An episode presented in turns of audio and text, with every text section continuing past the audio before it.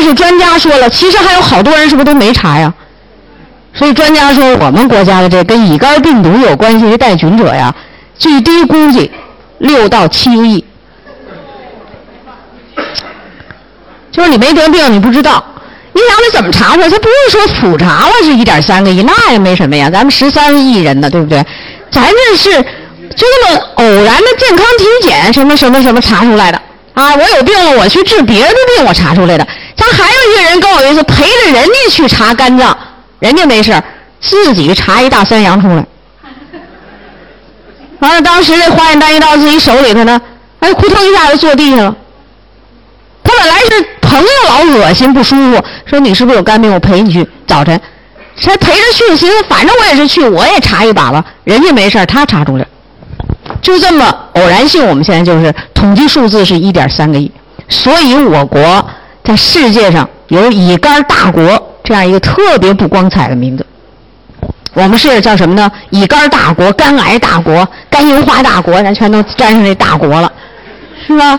咱是人口多，但是人家说你这大国的时候，还是按什么呢？百分比的发病率说出来的啊。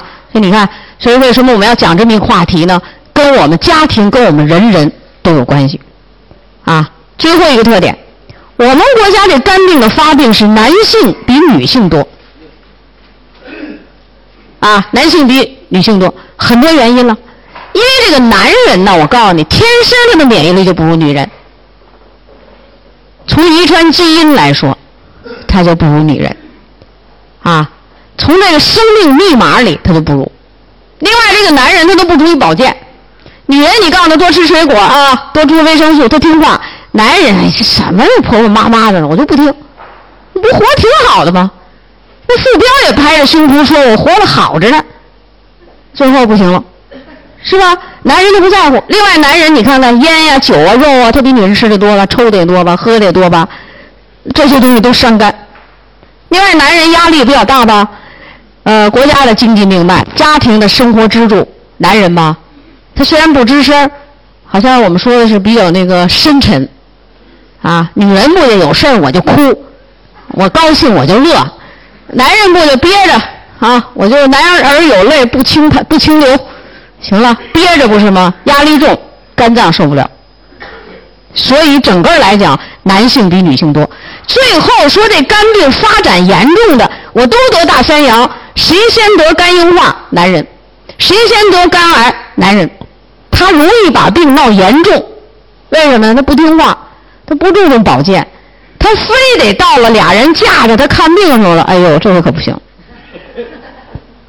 晚了。啊，所以你这个规律，你看我遇到的，就我们在安利公司这个环境里遇到的，我们很多顾客，或者说你日常生活中见的，就是这有这么一个特点在里头。所以我就告诉男人更要注意这个保健。如果你这个保健做好了呀，家庭幸福，个人幸福，啊，将来你这个能享，就是你真的是事业有成，是能享受生活。否则的话，你享受不了生活，很可惜啊，很可惜。好，那么乙肝是怎么传染的呢？为什么我们成为乙肝大国，这传染性这么高呢？啊，第一，这个一个传染病啊，得有传染源，是吧？那谁是最大的传染源呢？乙肝患者。说这人是大三阳、小三阳，那明明他都知道这样了，你是不是得跟他隔离着点儿？得跟他隔离，啊，你还跟他密切的在一起，那没错，肯定传上。啊，第二种人最危险。就是病毒携带者，因为我们很多人也没有普查，我们也没有健康检查的习惯，啊，那你就可能就是被他传染上，啊，那用什么方法来传染呢？遗传，啊，父母有这个病，就可以传染给子女，所以有人呢生下来就有这病，啊，血液，是吧？为什么我们现在用一次性注射器、一次性输液管啊？这个病毒啊，你不是说一下就把它能消毒怎么怎么样了，是吧？所以在这医用器具里都是我们用一次性，有这意思。血液可以传染，性传播、性生活、性传播、黏膜传播，这都可以传播。生活传播也可以，啊。你这个手上带着乙肝病毒，握握手，我也握握手。吃饭的时候我也没洗手，是吧？那好，筷子碗传进去了。我上公共汽车，我把手吧，人家都写着非典期间本车消毒，也不知道真消了是假消了，反正都消了。现在那汽车还贴着本车消毒呢。大家就这么做摸，而且我们是个乙肝大国，现在我们的人口呢，经济呢又在人口大流动，发病率就是一个劲儿的往上升，一年新发病人五十万。就是呃是原来不算啊，新得病的五十万，这还是最低估计。专家说这是最低估计。啊，还有人很多人有病他也不看病啊，他也没这知识，他非得等到重的时候才看呢，是吧？那在这些传染的方式里，其中有一个重要的传播方式叫家庭垂直传播。啊，我们在这个什么叫家庭垂直传播呢？比如说，你是个女孩儿。你现在是大三阳，你结了婚了，你要生孩子，怀孕期间，这个孩子在子宫内就已经是乙肝病毒进入他人体了，啊，还有的呢，子宫里没感染，那你总要生吧？生的时候呢，你要经过子宫颈口和阴道，分泌物又通过孩子的嘴眼进去了，所以说。在胚胎时期出生的过程中就被感染了，这叫母婴传播，是吧？你看，所以说我们这人断不了根儿啊。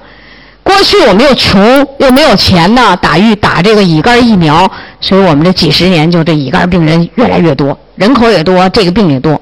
啊，据专家说，就研究乙肝病的这些专家说，中国人要想摘掉乙肝大国的这个帽子，是五十年以后。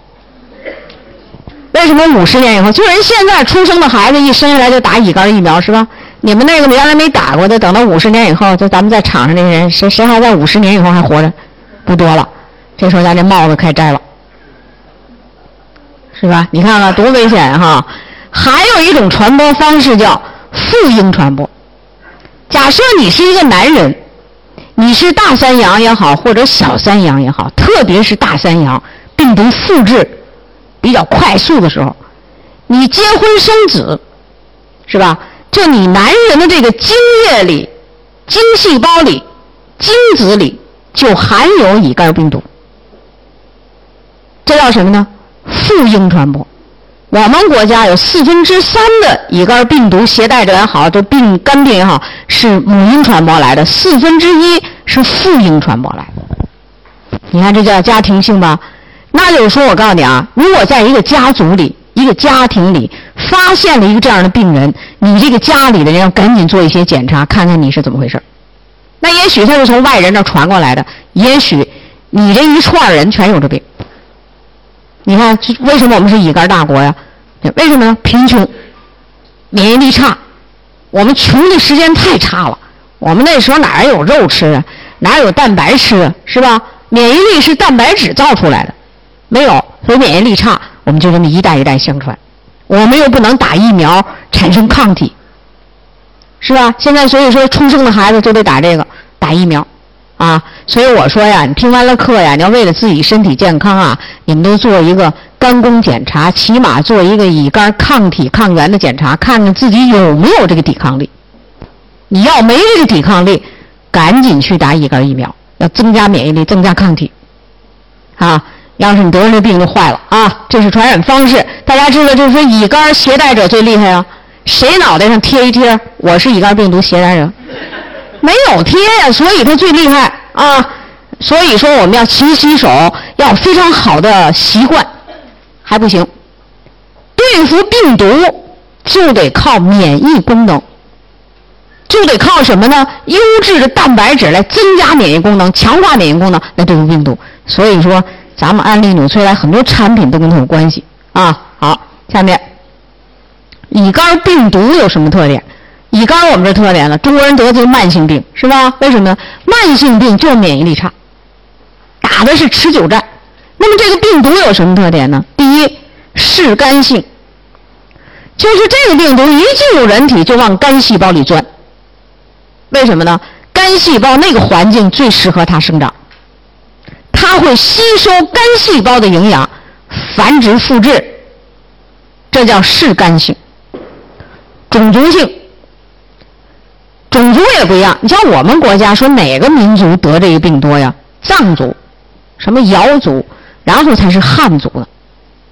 尽管藏族排第一，但藏族人口少，我们汉族排第三，但人口多呀。所以最后这最多的病人是在我们汉族。什么地区的多呀？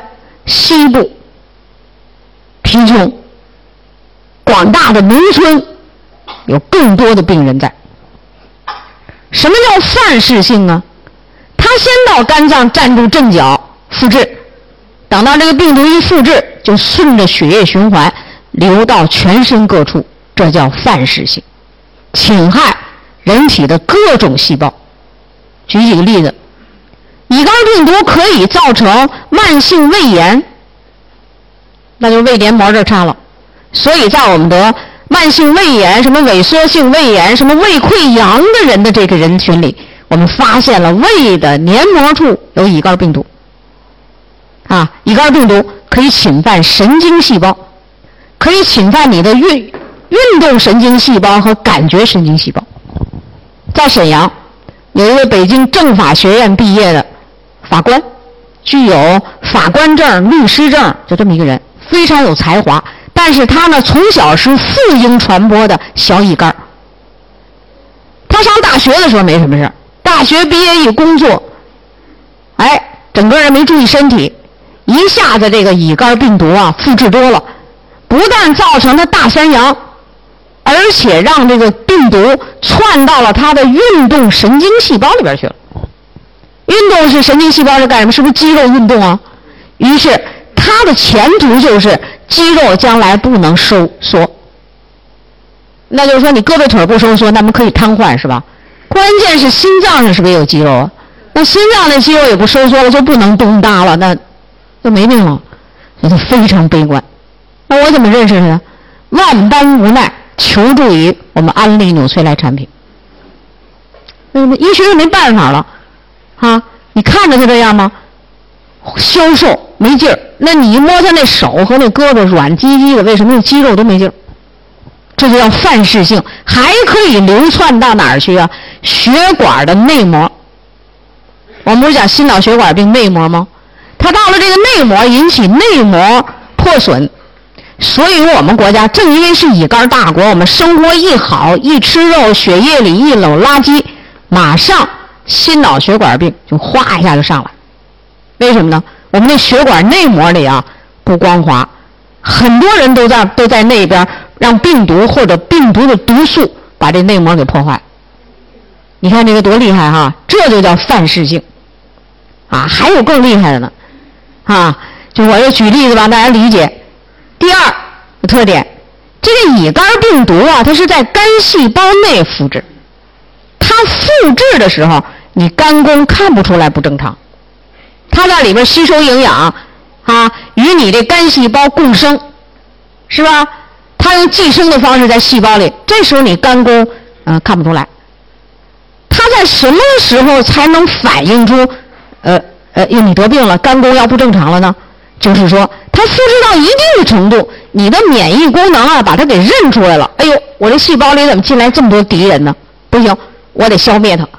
就在消灭它的时候，这场战争，也就是免疫功能的这场战争，在什么地方打呢？在细胞膜上打。细胞膜就是这场战争的战场。如果是急性的，我打一阵子完事儿。完，我肝细胞有非常强的修复能力，我肝细胞有增殖修复好了，是吧？但是呢，我们是慢性的。今天呢，看着敌人来了，我认出来了吧？打了打，没打过，我就游击战了，我藏起来，我不打了我。我过两天吧，我再瞅瞅我这能力又行了，我再打打你，啊，打打又没打过，又回去了。就这么三天打鱼两天晒网，是打来打去，就像咱们打鬼子的抗日战争一样了，成了持久战了。持久战是什么意思？啊，等到你最后把鬼子给赶出去的时候，你是村庄被毁，是人员死亡，桥梁被炸，是铁路没了，一片乱了。这是跟鬼子打仗。那咱这肝细胞是什么呀？打一次仗少一个肝细胞，再打一次仗又一些肝细胞少了，少来少去，肝细胞萎缩，肝硬化，是不是？就因为这个，你的肝功不正常。你少一个肝细胞，肝细胞被破坏一个，肝功能无法进行，肝的功能没法进行，于是肝功出现异常。大家清楚了吧？我讲到这儿，有悟性的人可能就知道了。哎呀，这肝病可得保护细胞膜，是吧？是是，咱们什么产品能保护细胞膜？就是啊，所以是贝塔保护细胞膜啊。我这还跟你们一块儿就是呢，啊，是是是，哪个保护细胞膜？小麦胚芽油，哎，不行啊！就咱们这个市场还得好好培训。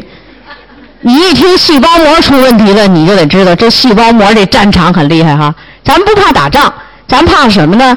战场被破坏，公公路桥梁被炸毁，房子被烧掉。咱们肝要坏，咱们就修去；肝要坏，咱们就修。那肝细胞是不是就不能坏呀？对不对？它不能减少吧？我跟你讲，我这一边讲课呀，其实你要有悟性的，我们产品知识非常好的人就跟上来了。哎呀，对，是是哪个产品现在就要用了，是不是？哎，大家要记住，战争是在细胞膜上打，细胞膜要破了，这细胞还有吗？没了，细胞不能干活了，肝功出现异常。你肝功化验越异常的人，说明你细胞膜肝细胞被破坏的越严重，是这样吗？但是我也告诉你一个窍门。肝脏有极强的分裂能力和增生能力。如果你营养好，我这一群肝细胞坏了，我马上就增生新的补充，这也是它的特点。可是我们中国人在这营养是不好啊，所以眼瞅着肝细胞减少，它增生不出来新的肝细胞，这就不行了啊！这是乙肝病毒的这特点。所以我们你看，就是说得病不怕，怕的是无知使病加重。啊，你病了不怕，关键是你得了病了，你无知，病就加重了。啊，好，刚才我们说了，你看看细胞膜上这个地方，是不是跟我们的免疫功能有很大的关系啊？好，下面我们就跟大家讲讲人体的免疫功能与乙肝的发展，就病情的发展呈金字塔形。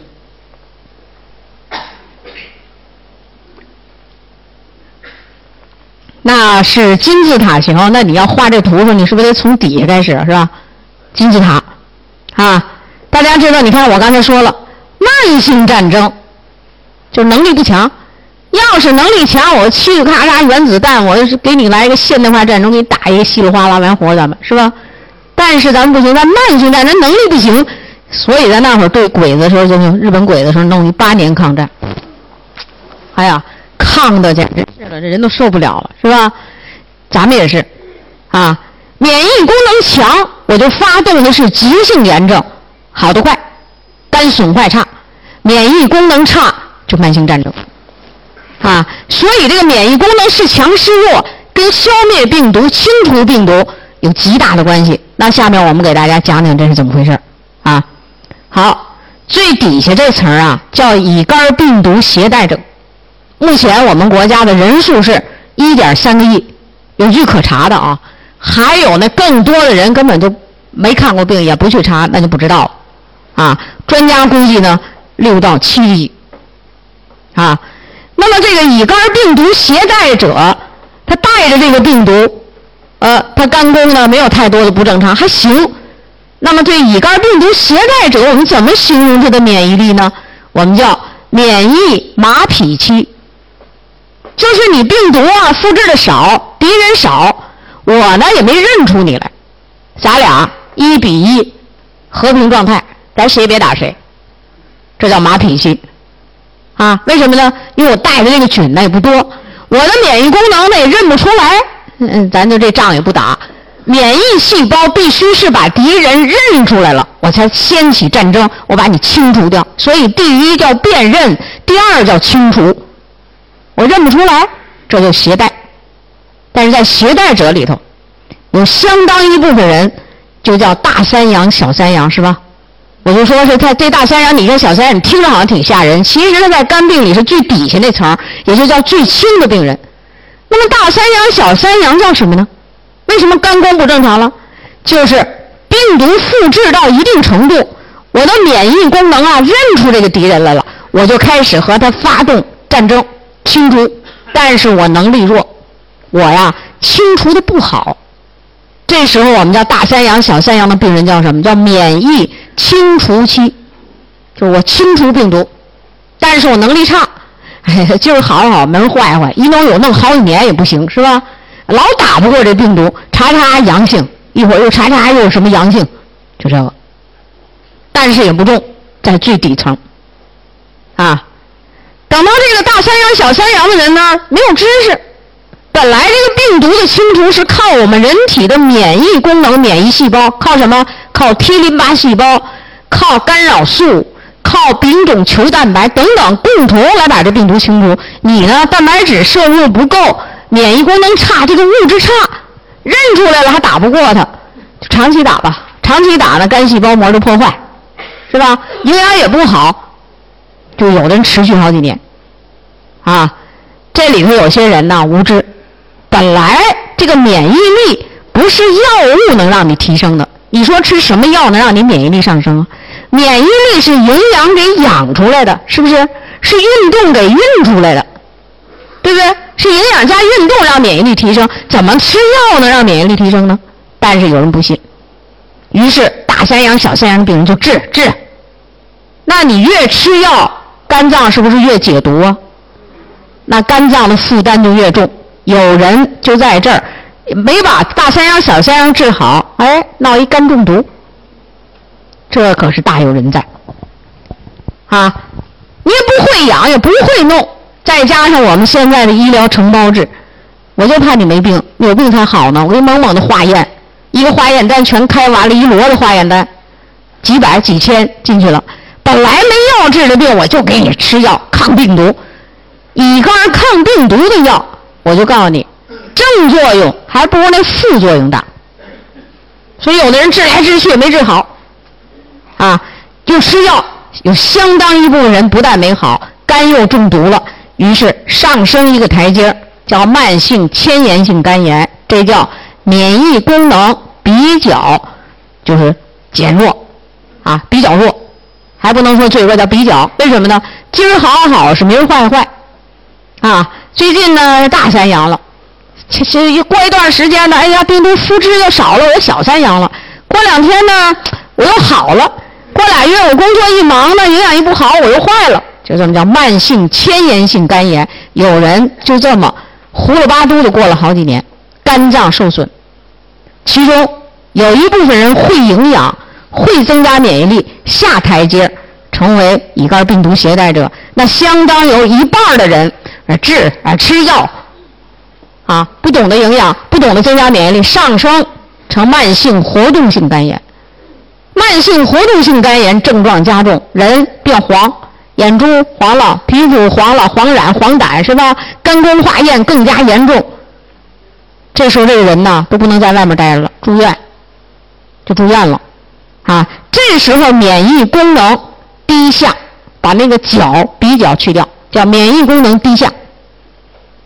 如果这个病人心情愉快，不爱生气，很会营养，那他可能下格。就好了一点，下台阶。如果他在这儿不会营养，不会增加免疫力，不会去护理啊，照顾自己，那么上格成了慢性重型肝炎。慢性重型肝炎，黄疸加重，肝功化验加号更多，指标更恶劣。这时候病人有一个特点：精神萎靡，浑身没劲儿，恶心呕吐。这种病人啊，一般都不在家待着了，住院了是吧？就住院了。而到医院以后，这病人都怎么治啊？这病人啥药也不敢给吃了。于是医院也有他们的办法：葡萄糖加 VC，早晨一瓶，下午一瓶，挂着。啊，干嘛呀？你没有免疫力了，我 VC 就能提升免疫力，就挂着吧，对付着。在这些人的过程中，有百分之二十左右的人，病情再重，上升成为肝硬化，这是一部分人。也有一些人呢，慢性重型肝炎就会成为肝癌，走到这绝路上去。这个一个有病的人呢，就这么一个台阶一个台阶开始往上上了。但是有很多人不是每一个台阶都走过，就大山羊，就病毒携带者，一辈子都不尊重自己的健康，最后到四十岁、五十岁、六十岁，啪一个肝癌死了。像傅彪这样的，才四十多岁吧，一个肝癌，他根本就没经过这么一个台阶，就从这个大山羊、小山，哐一下就上到肝癌去了。为什么呢？没症状，忙啊，顾不得这个呀，啊，累呀。他们那个当演员的，你看着挺光荣，那背后的工作很辛苦。今天下雨，高压水龙头往你身上浇，是不是？明天让你上那大泥河里滚一圈那你就得跳里滚去。那要我演的不真。今天这人抽你大嘴巴子，抽的不像，抽十遍，活该。那谁让你抽不像呢？他就这样的工作，你但是演出来挺好看呀，对不对？所以说，要想人前显贵，就得背后遭点罪，对不对？他这遭罪遭完了又不知道营养，完了还喝酒，是吧？哎呀，这个肝就受不了了。最后你看四十多岁把命没有了，多可惜呀！啊，这个北京有很多观众啊喜欢他。哎呦，他那个去世那两天，我看那北京电视台，简直都快全响起哀乐的那种感觉。不就一个演员吗？为什么大家喜欢他？他演的都是我们生活中的人物，啊，小人物演的特别好。这就是肝病的发展史，啊，那这里边告诉大家一个什么什么知识呢？就是说免疫力是不是与肝病有直接的关系？那就是说你要是乙肝病毒携带者，咱就跟你携带一辈子，他也不惹事儿。咱们和这病毒呢和平共处，度过一生，谁别招谁别惹谁也行，对不对？啊，你免疫力一低下，病毒就闹事儿。病毒一闹事儿呢，你这免疫力呢又认出病毒了，要打仗还打不过人家，今儿打明儿停，这肝细胞受不了了，肝细胞膜被破坏了，是不是肝就坏了？所以说，增加免疫力是防止得肝病的一个什么呢？诀窍。或者说呢，我已经得了肝病了，我怎么来让自己战胜肝病，不至于从最下边一个一个台阶爬到最上面去呢？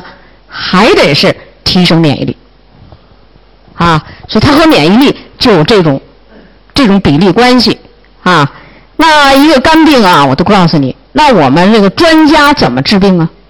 就世界卫生组织专家或者我们当医生的人，他得学习，你这肝病了，咱怎么治啊？啊？肝病就是有这么几个原则，你得知道。第一，到目前为止没有特效药。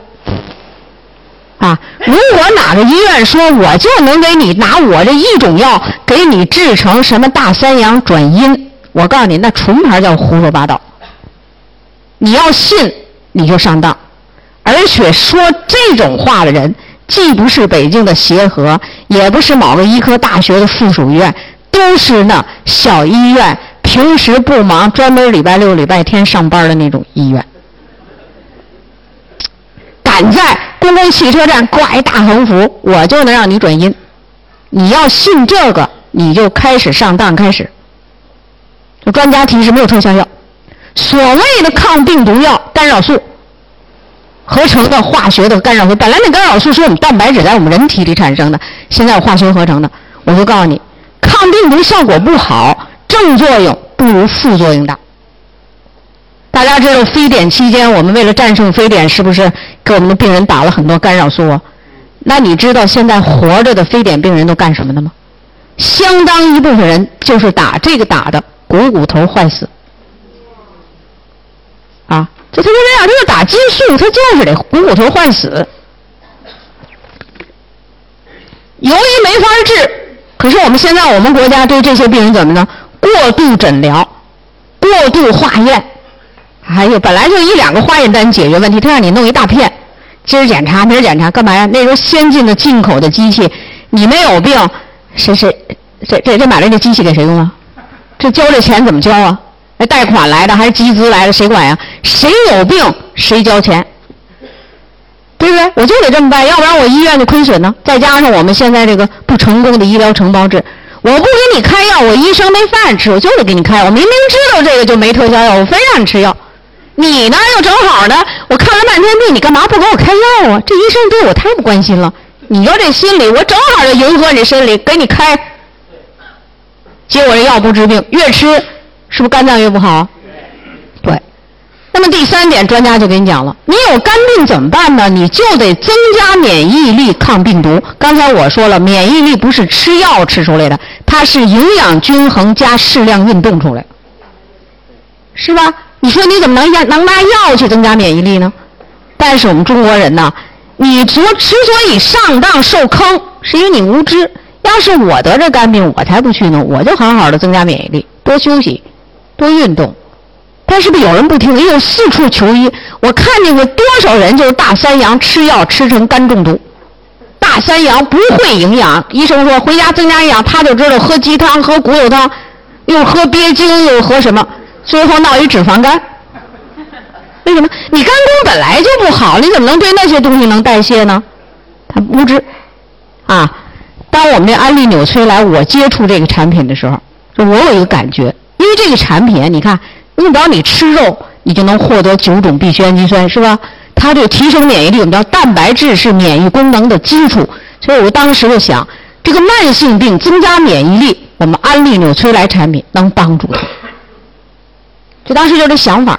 所以呢，你别看我今天讲专题，其实在背后啊，我们做了大量的工作，辅导了大量的人群使用我们的产品，看看到底是不是这样。啊，然后我们有了结果了，我们才给大家讲这个专题，是吧？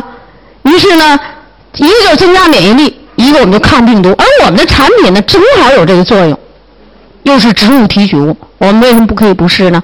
于是啊，几年来啊。通过我们安利的营销人员，通过我自己就辅导很多重点病人用，效果不错。我跟大家汇报几个效果，这几个效果我都给卡尔红包写过论文，所以我就跟你们说，都是真人真事儿。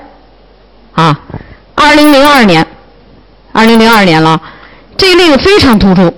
我到内蒙讲课，大年三十回到家里。说这不大年三十，你二十八、二十九还讲课？对，是因为十二月份的课呀，安排了两天，他们那下雪，我那飞机落不进去。到了呼和浩特那转悠了两圈，的飞机又飞回来了。我在北京停留了七十二小时，所以这内蒙的课呀就停了。没办法，怎么办呢？于是呢，内蒙的公司说：“让你退票吧啊，你们都回家退票。”把咱们营销员溜溜的给折腾了三天。一会儿上午，一会儿下午就折腾啊！最后取消，我说你们赶紧取消，我这飞机是没准了。啊，我呢三天里安检了六次，全身的细胞都快检查一遍了，还没走。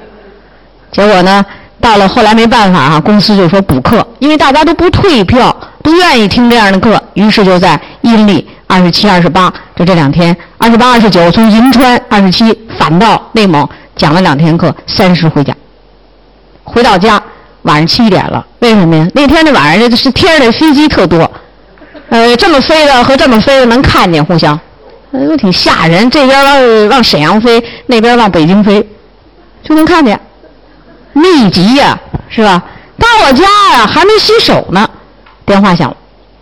内蒙公司经理说：“孙老师，你刚到家吧？太辛苦了。哎呀，不好意思，你说我们内蒙的人就喜欢你的课，怎么办呀？”不好意思，但是我这办公室里坐着一个人不走，要是我不把你找到，他今儿就跟我在办公室过年了。我一听这心里就咯噔一下，我说干嘛呀？他说挺大岁数人，七十多岁。我说那好，你就把电话给我打进来吧，就让他接电话。就这个人，这个老人哈，他接个电话，我一听声音啊，还挺年轻的，我真没想到是七十岁。一问是他家的这个老伴儿，七十二三岁，肝硬化四年。吃了两年中药，越吃脸越黄，肝功越不好。后两年呢，因为我讲过肝病专题课，他儿子听过这课，就用我们的办法给这个母亲补充安利纽崔莱营养，竟然是一个月好于一个月。他一般是三个月一复查，就越来越好，越来越好。两年以后，就是二零零三年的这个春节，二零零二年的末哈春节。竟然在春节前检查身体，一个四年肝硬化的一个七十多岁的老人，肝功全部，就是不能说全部吧，只有一项有一个加号，剩下全部转阴。什么是加号呢？转氨没有一个加号。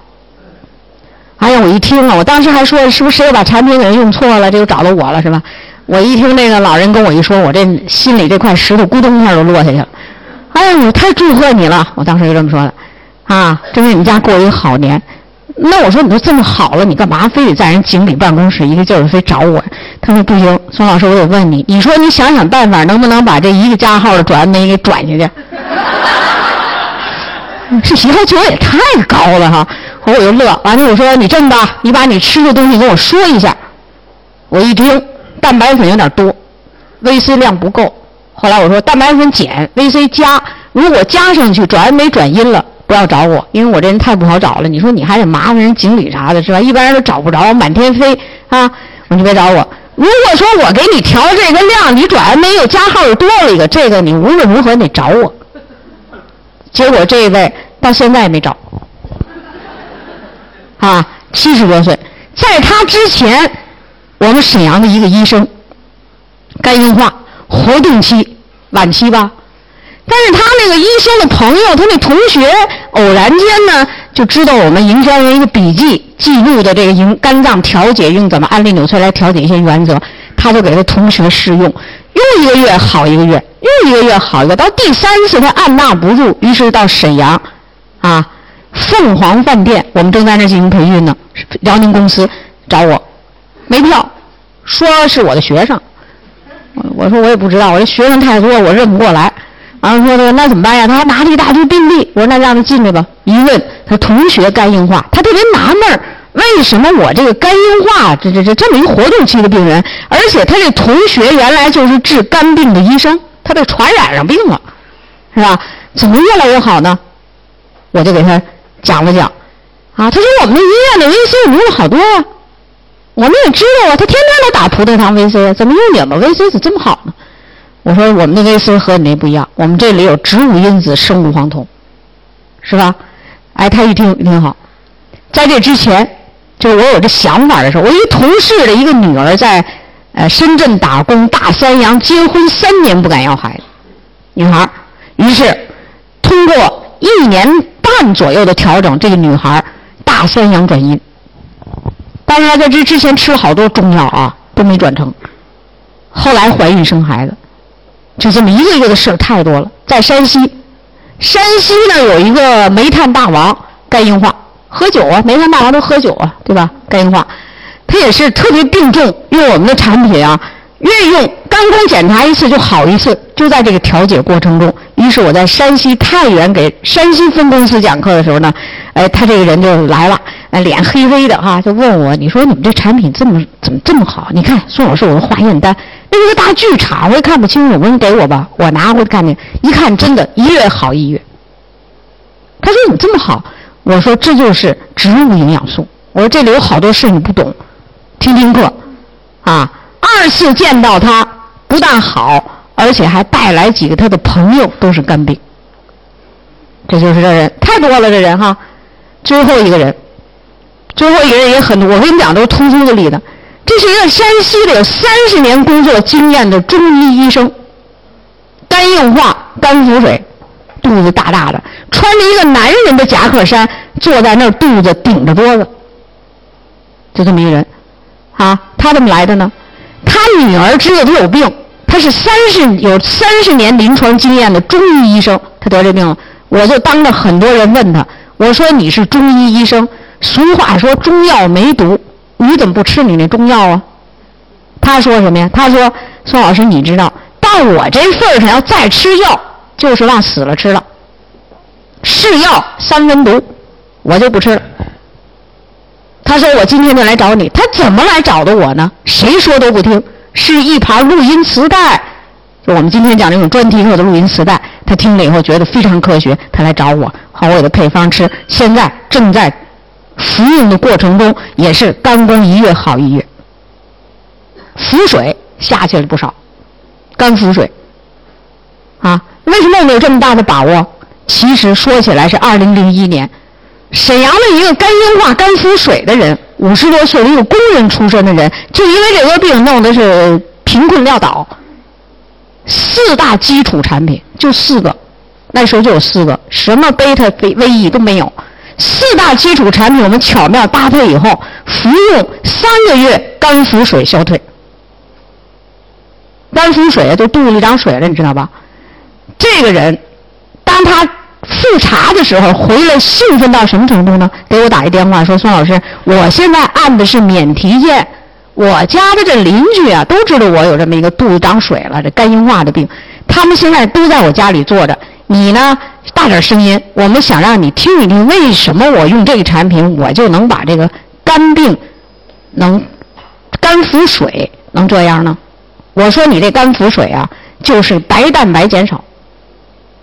白蛋白是管水的，白蛋白是肝脏加工的一个蛋白质。你现在肝脏有病了，你食物中你又不敢吃肉，你吃肉你就知道你病不行。现在我们给了你每天只吃半勺蛋白粉，他有严重的肝病也不敢多吃，是不是？就吃半勺啊，但是给了吃就。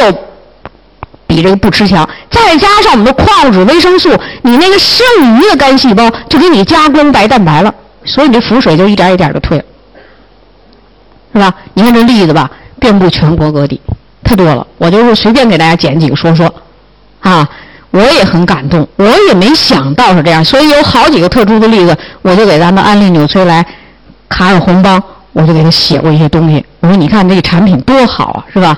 哎，但是。我也跟卡尔红邦在这里边写了，我说不能按你那瓶上的说明吃，得有一个巧妙的搭配。为什么你按那量吃的不够啊？有的就多了，没准有的就不少了，是吧？你像蛋白粉，你让这样的肝腹水人也吃一勺啊？不行，咱们一天总共才吃半勺，还有人一天总共才吃四分之一勺，但是他就慢慢慢慢慢慢就开始见好，所以有巧妙搭配，都有一种原则性啊！你看例子太多了。所以我一说起这个来，我都特激动。为什么呢？我们帮了别人，我们做了好事，是吧？但是我们帮别人的时候，我们想帮，我们没有一个产品，我们怎么帮啊？我们还得靠的是公司的这种扎扎实实的优质产品。你光说帮人家，这这没东西咋帮啊？对不对？拿钱买不出东西来，吃药呢又不解决问题，怎么办啊？所以特别好。啊，最近我女儿。她是搞药物研究的，他们天天年年检查身体。她这个最近啊，生活不太规律，啊，刚结完婚呢，你想想，那朋友来朋友往的，也少不了喝点酒什么的，是吧？结果这次检查呢，转氨酶蹭蹭高上去，单项就这一项高。我女儿急了，她在这个药物的研究单位是德国的一家公司，人家很严，到时候就不要你了，是吧？她说这怎么办呀？下礼拜给我复查。妈，你说怎么办？我来电话，我说好，你最近什么都别吃，肉啊、蛋呐、酒停。你安利纽崔莱吧，你就猛吃 VC 加适当的 B 族。你一天能吃多少片 VC 你就吃，这可好，一着急睡觉前干了好几片。你说也挺怪，就这么吃了一礼拜 VC B 族，蛋白粉也没吃，竟然在下一礼拜肝功化验，就这个转氨酶蹭一下下来，正常。可是他的一个同事呢也高，这一礼拜没管他，第二礼拜一查，再加上压力一重，老寻思这肝，我这肝，哎我这肝，得下礼拜前他又高上好几个数去。哎，他这同事就问他你怎么这么好？他说我妈人是搞营养的，就告诉我吃了两样东西，我就下来，神奇吧？神奇！所以现在我女儿可神了。就这个 VC 和 B 族是天天小挎包里揣着，那也吃的不行，这不行哈。原来还没那么认真，就这一件事给弄可认真了，哈。然后我就告诉他，我这 VC 啊叫神丹妙药啊，哈。然后我们那个姑爷也开始，那是个大企业的法人代表，成天那个那个兜里头揣着 VC 吃啊，告诉他那中层干部啊，身体健康才能多做贡献啊。你们看我吃什么，你们学着点儿。你看什么呢？就是一个人出效果，他带动一大片，是不是？哎，就我们这个产品，通过这些事情证明非常的好。那下面呢，我就跟大家讲，就这些人都怎么吃这些东西？它的原则吧。所以下面我们就从这个营养啊，就增加营养，修复肝细胞，增加免疫力。我们从这一方面呢，就给大家讲讲这个具体怎么办啊？大家最希望就具体啊。那营养怎么调啊？免疫力呢？嗯，得需要营养。肝细胞的修复得需要营养，甚至肝细胞坏了，咱们再生出新的肝细胞来，还得需要营养。这个是药物无法做到的。曾经啊，有几个医生，几个，包括我们安利公司。你像我跟你们这个区的这个公司的员工接触的还不多了，像我们北方区，我跟员工都都认识。我们有几个员工啊，他们自己讲是公司的营养讲师，他们也有的是学医的，也有学药的。还有几个医生都问我，怎么这个肝硬化的人最后肝功还能正常呢？哎，我说你们回去翻书，大约在什么书上能找到这句话？就是说啊，我们人类的肝脏如果有百分之二十到三十的肝细胞能为你正常工作。肝脏功能显示正常，但是过去我们这句话呀就实现不了。我们怎么能让那个还没硬化的那百分之三十左右的细胞为你正常工作呢？我们就没办法。但是现在我们通过营养，通过特别好的营养素的调整，我们就让那个不干活的肝细胞也没硬化的肝细胞调动活性，增加能力。它就能工作了，所以内蒙的那七十多岁的老人，他就能肝硬化四年，最后肝功基本正常，是吧？肝功正常不代表你肝没病，只代表什么呢？肝能完成这个工作，是不是？哎，医学书上的这句话，用我们安利纽崔莱把它给实现了。原来咱不能实现，咱就实现了。你说咱公司产品厉害吧？是吧？就就就就真的是好，他就能把这医学书上的这么一个话实现了。很多医生我就告诉他回去看书，你就看肝脏那节，看完了都不吱声。为什么呢？因为我们拿药只能是肝细胞中毒中毒，我们不能让那个剩下的肝细胞没有硬化的肝细胞功能恢复。我们营养就可以做到这一点，所以最后都服了。好多人问问我这问题，啊，那为什么我敢用营养呢？因为我这人呢搞过医学教学。知识结构比较严谨，那讲过的东西不忘，所以像肝脏这个东西到底怎么回事？嗯，那临床医生他忘了基础知识，他就会开药了，但我就不忘，我就能把这个东西用活。所以当接触安利纽崔莱的时候，他就能这么做。啊，好，下面我们就给大家讲讲怎么办。啊，第一，你得记住，乙肝患者的饮食调养原则是什么呢？啊，调养原则这个字儿写不太对了啊，就是第一个原则吧哈，就叫维生素的补充最重要。那你说，你看刚才我说我女儿那例子了是吧？就是维 C B 族，我告诉你什么都甭吃，就维 C B 族，只够一礼拜就行了。那么在补充里头这么多的维生素里，谁打头呢？维 C 打头，就这个维生素 C 最重要。咱们这个 VC 啊，里边含有这个植物因子生物黄酮。我们很多老朋友听过我讲这段课，新朋友不知道，我就告诉你，发明化学 VC 的科学家得过医学诺贝尔奖，就是这个科学家自己又把自己推翻，发现植物的 VC 比化学的好。就这位科学家了不起，就了不起在这儿，啊。你如果想了解这个那人，我记得我上次来的时候给大家讲过这段事儿，是吧？讲过为什么我们这个 VC 里有柠檬啊？当初这个研究者研究的这位专家得过诺贝尔奖金的专家，就是研究了柠檬的果皮，皮里含的多，皮里含的植物因子多，生物黄酮多，能促进 VC 的吸收利用。那我们这个产品是不是有柠檬啊？而且特意说明是不是有柠檬的果皮加果肉，针叶樱桃，是吧？柑橘类吧？哎，我们吃橘子就吃橘子瓣谁吃橘子皮？举手。可是橘子皮里的生物黄酮最多，还有人吃橘子把那橘蓉都给剪下去了，橘蓉里的生物黄酮多，你都给摘吧摘吧，全给摘下去了，嗯，是吧？所以说。人家发明榨果汁机器的时候是把皮扔进去一些，我们呢不知道啊，把皮都扔了，啊，所以 VC 这是需要补充的，而且需要加量补充。你要达到抗病毒的这个作用，VC 的作用最多。那么下面我就给大家讲讲 VC 对肝脏的重要作用。第一个作用，它抑制病毒的活性和繁殖。当 VC 含量在人体内高的时候。它就有抑制病毒啊活性和病毒繁殖的这种作用，同时它提高人体的总体免疫功能，提高免疫功能，这是第一个作用。因此，在医院里边，到了肝病晚期的时候，什么药都没法用的时候，医院里的绝招就是，成天是百分之十的葡萄糖加大量的 VC，说一瓶里加多少啊？五千毫克。为什么要加这么大量啊？因为它是化学合成的，它没有那个植物因子，吸收率极差。就天天打，上一瓶下一瓶，咱们就开始了，一直给你维持到最后你没法维持了为止。就在那住院就打这，啊，这是第一个作用。什么叫总体免疫力啊？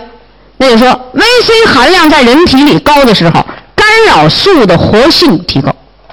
这个干扰素活性提高，干扰素大家知道是抑制病毒的吧？啊，免疫球蛋白活性提高，对付病毒细菌的。啊，T 淋巴细胞是专门杀伤病毒的，T 淋巴细胞活性提高。什么东西叫活性提高？有人说这 T 淋巴细胞，我们一般在免疫功能里把它描述成叫雷达部队、现代化部队，是吧？VC 提高。T 淋巴细胞活性增加，运动加快，而且靠近病毒，给病毒身上扎几个眼儿，这个叫穿孔素，给病毒身上钻几个眼儿，然后再把自己身体里射出来干扰素，从这眼儿里给灌到那身那病毒那里头去，病毒凋亡。VC 含量少，这个作用很弱，这叫是不是叫总体免疫功能啊？哎，所以说 VC 很重要。第二个作用。VC 有防止肝硬化的作用。你得这个肝病，你怕什么呀？你大三阳也不怕，小三阳怕，你不就怕将来肝脏被破坏，走到那绝路上去吗？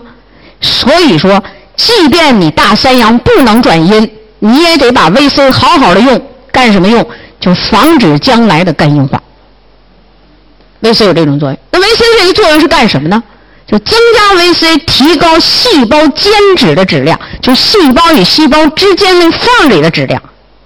那就说，咱们可以把外边盖楼房的砖头叫细胞，砖头缝就那细胞缝是吧？VC 含量高，细胞缝的质量好，细胞缝的质量好，你这细胞一个出问题了，另一个我就可能一定不一定出问题。这就叫防止肝硬化，同时它能防止肝脂肪化，脂肪肝你得用这个。用多，啊，第三个作用，改善肝功的代谢过程。肝功里什么代谢呀？就各种酶，各种酶的这个代谢，在 VC 含量高的时候，它活性增高，是吧？它活性增高了，它就能处理一些物质，什么解毒啊，什么转氨呐，它自然而然就好了。所以它促进肝代谢。好，记下来了吗？啊，第四个作用。VC 本身自己就有解毒的作用，解毒。肝脏呢是一个综合毒物解毒的器官，VC 含量高，我们就可以让肝细胞休息休息，你歇会儿，我工作，是吧？这样呢，肝脏就容易恢复它的这个功能。再一个作用，VC 有防癌抗癌的作用。你怕什么？你不就怕肝硬化，怕将来悄不声的就得一肝癌，对不对？那你就老用，啊，时不时的用，对吧？当你有大三阳的时候，你这两天又病毒感染要感冒的时候，是不是你可以加点量用啊？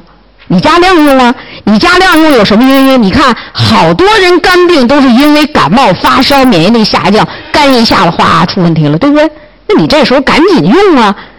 你起码让感在这个感冒期间免疫力不要下降的太快啊，那你这个病就不至于太严重啊。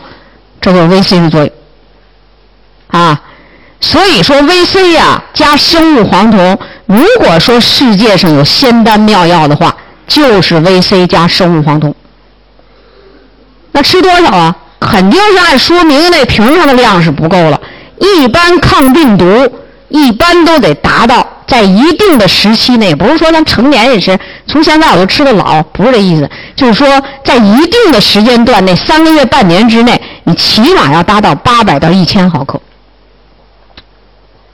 啊，就这段过去这段时间了，你可以减减量。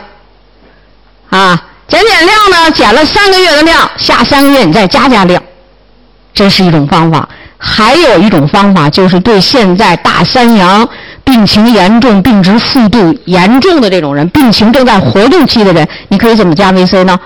起始用量你可以用三四片三片四片就咱们这个一片六十毫克，过一天加一片只要你过一天就加一片那就可以是。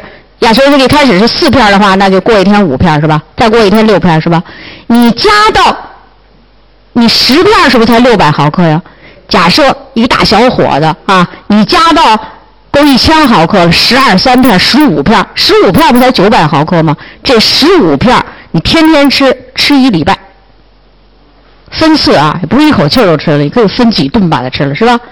你吃完一礼拜了，这是高量，然后过一天减一片。过一天减一片减到四片的时候再吃一礼拜，大家听懂了吗？这就叫加量吃，再减量吃，是不是？中间有一个持续用量，是不是？这种方法有什么好处呢？就是在高量的时候我们给一个足量，在低量的时候让他把自己身体里这个 VC 消耗消耗，是不是不至于造成钱财的浪费啊？另外，对身体呢，我们也不是老高量，是不是？因为我们也没有一个精密的仪器，哎，这个人到底应该给多少 VC？咱没有，咱们只是一个大概的判断，所以我们可以用这样一种方法来来加这个 VC，是吧？你像我女儿那个，我就告诉我，你一天能多吃就多吃，你胃好你就吃吧。结果那天晚上睡觉前就干了十来片，着急，我说你别这么吃啊，你这么吃浪费了，你当时用不了，都从尿里排出去了，你能不能分对吃啊？后几天都分对吃，每天吃十几片，再下礼拜一复查，转氨酶下去了。不光是他，好多朋友一打电话，孙老师，我怎么检查肝功转氨酶怎么这么高啊？转氨酶高不能说明你有肝病，但是说明你肝现在有情况报告，因为转氨酶最灵敏，有问题他先报告。你疲劳，你饥饿，你不好好睡觉，转氨酶都可以高；你喝酒都可以高，是吧？好多朋友给我打电话，我说好，最近。你不要喝酒，不要吃肉啊！VC 加量，B 族要加一点儿，哎，再去复查全好，是吧？这就是我们 VC 的一种用法。VC 对肝脏排第一，第二 B 族啊，B 族，B 族有什么用呢？就是辅酶，肝脏里的酶绝大部分都离不开 B 族，特别是转氨酶。转氨酶，你要没有这 B 六啊，啊，它就不干活了。它转什么氨呢？就不转了，是吧？所以你看，我们在平时大家有一个简单的想法，就是吃蛋白粉一定要吃 B 族，是不是？这就是这意思，啊，所以 B 族能促进酶代谢，促进三大有机物的代谢，能让这个肝脏的代谢呀比较活跃，比较正常，啊，所以第二选择 B 族。那么 B 族我们怎么吃呢？另外，我告诉你讲，B 族也有防癌的作用。你像 B 二、啊 B 六、B 十二、叶酸这四种 B 族都有防癌的作用。你像 B 一、B 三都有产生糖能量，跟你糖代谢、能量代谢有关的这种作用，它作用都挺多。啊，在这有时间关系，我不一一的说。总之，我告诉你，B 族要用。从来没吃过咱们这 B 族的人。吃的时候从两三片开始，身体你一看呢，拿眼一瞄呢，这身体还行，也比较年轻。再问问心脏啊、血压呀都可以，那你就用快速加法，过三天加一片过三天加一片加到六片持续，就持续了，啊，持续上两三个月，它就会去化验肝功，然后再进行一些调整。还是再减点量，一般在六片的时候，这时候我们叫减点量，这叫快速加法。有人呢都病了好多年，你像内蒙那老太太都七十多岁了，你敢快速加吗？你不敢，所以我们就用一个慢速加的方法。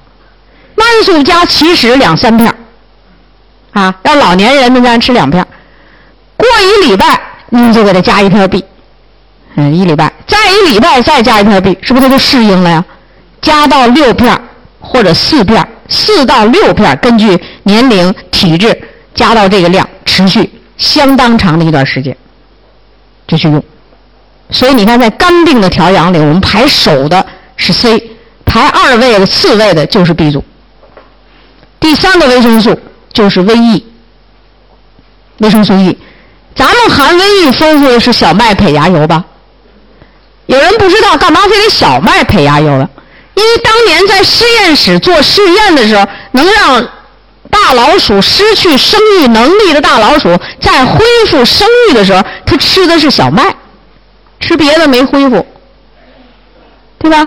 所以后来就想了，这小麦呢，全粒的、整粒的小麦给那老鼠吃，结果生育能力恢复了。那当时就想，这怎么这么好啊？后来才知道，小麦这个芽就是发芽的这个部分，我们叫胚芽的部分，含有生育酚，以后排次序叫维生素 E，活性极高。这就是当时，后来才知道这个维生素 E 呀，专门保护人的细胞膜。为什么呢？因为我们人体的细胞膜上啊，有大量的不饱和脂肪酸。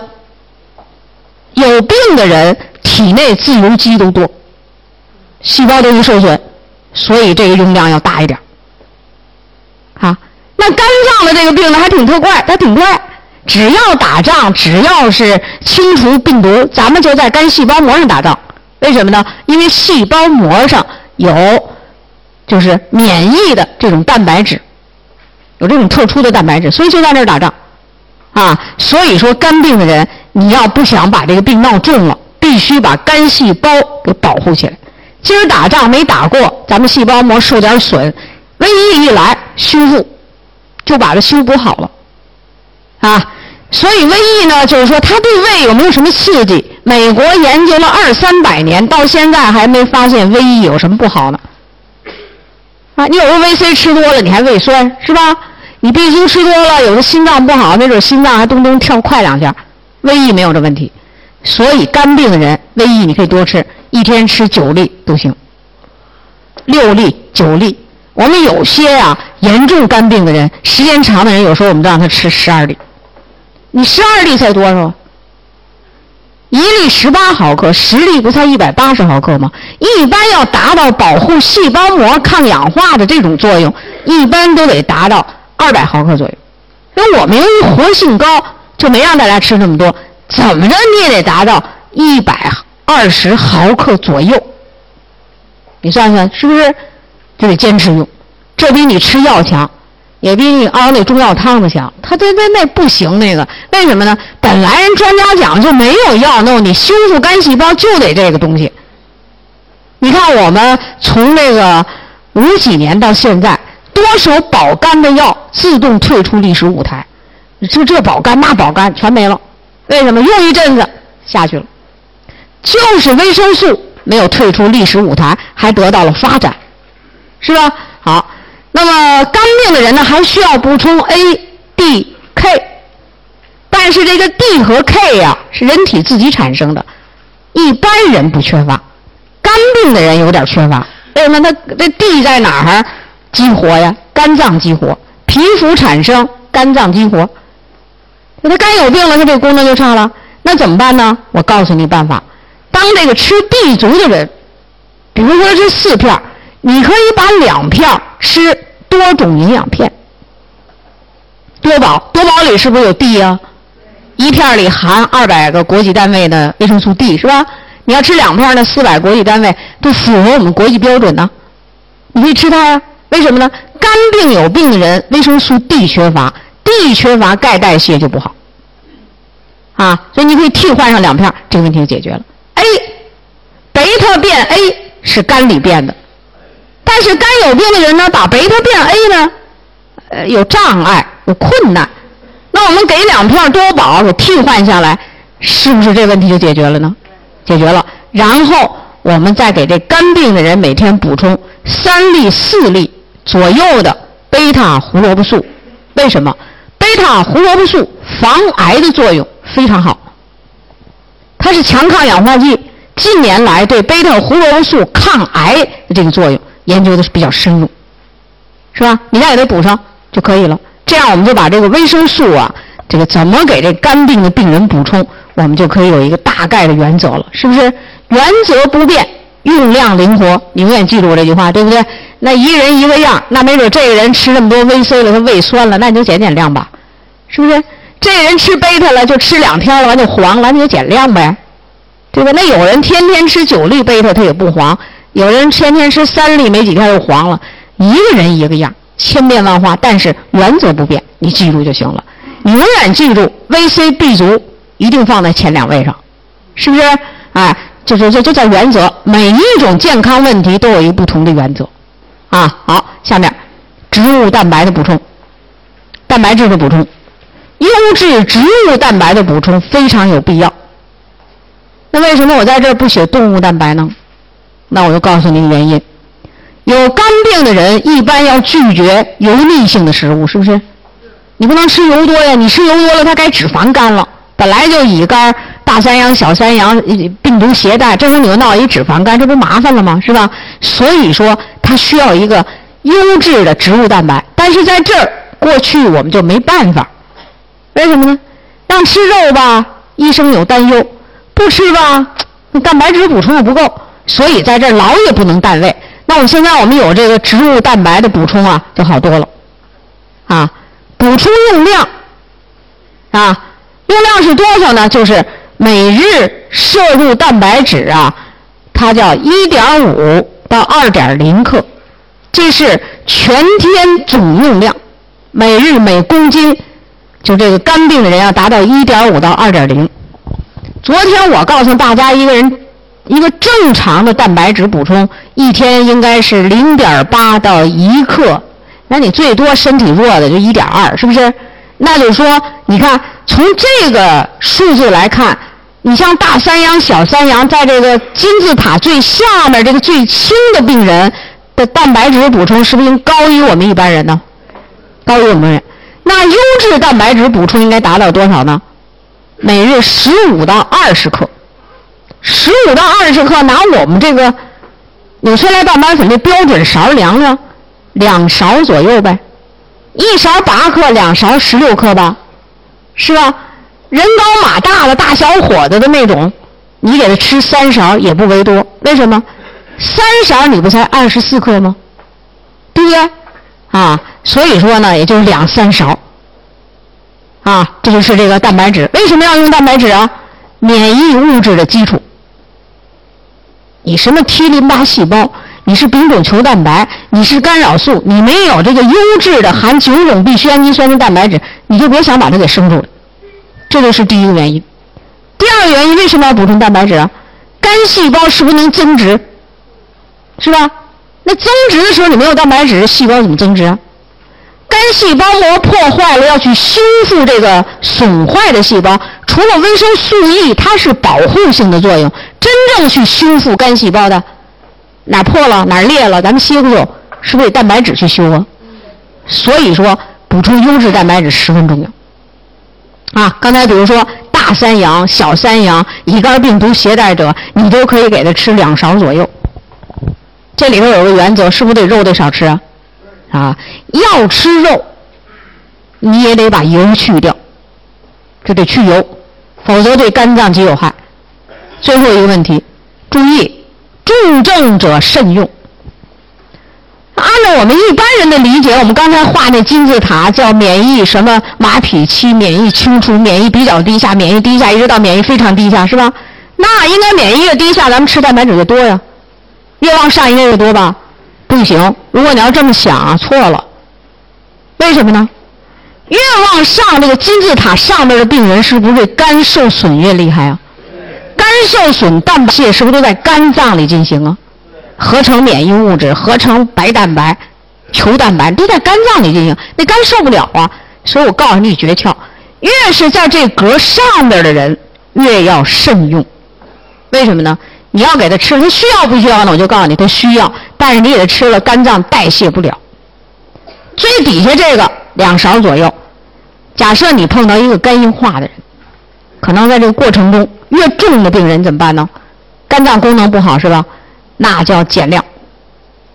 啊，慎用不是禁用，慎重的使用。那我举几个例子啊，你比如说我们在沈阳的第一个。这个肝腹水的病人，肝硬化、肝腹水，这个第一个病人我们给修复的挺好，在当时在沈阳震动力挺大，这个人啊，那么他是怎么用蛋白粉？当时我们就一天一开始吃时候全天半勺，这半勺分两次到三次吃，每次吃的时候像撒那个胡椒面似的撒点吃，后来才增加到每天一勺，每顿三分之一勺，慎用啊。我们那个医生是肝硬化，而且是活动期肝硬化，四十多岁的一个医生，他自己是内行，他的老师呢是肝病专家。这俩人要吃这东西的时候，还问了问老师，老师说这东西挺好，你都可以吃，就是蛋白质慎用。那他怎么慎的呢？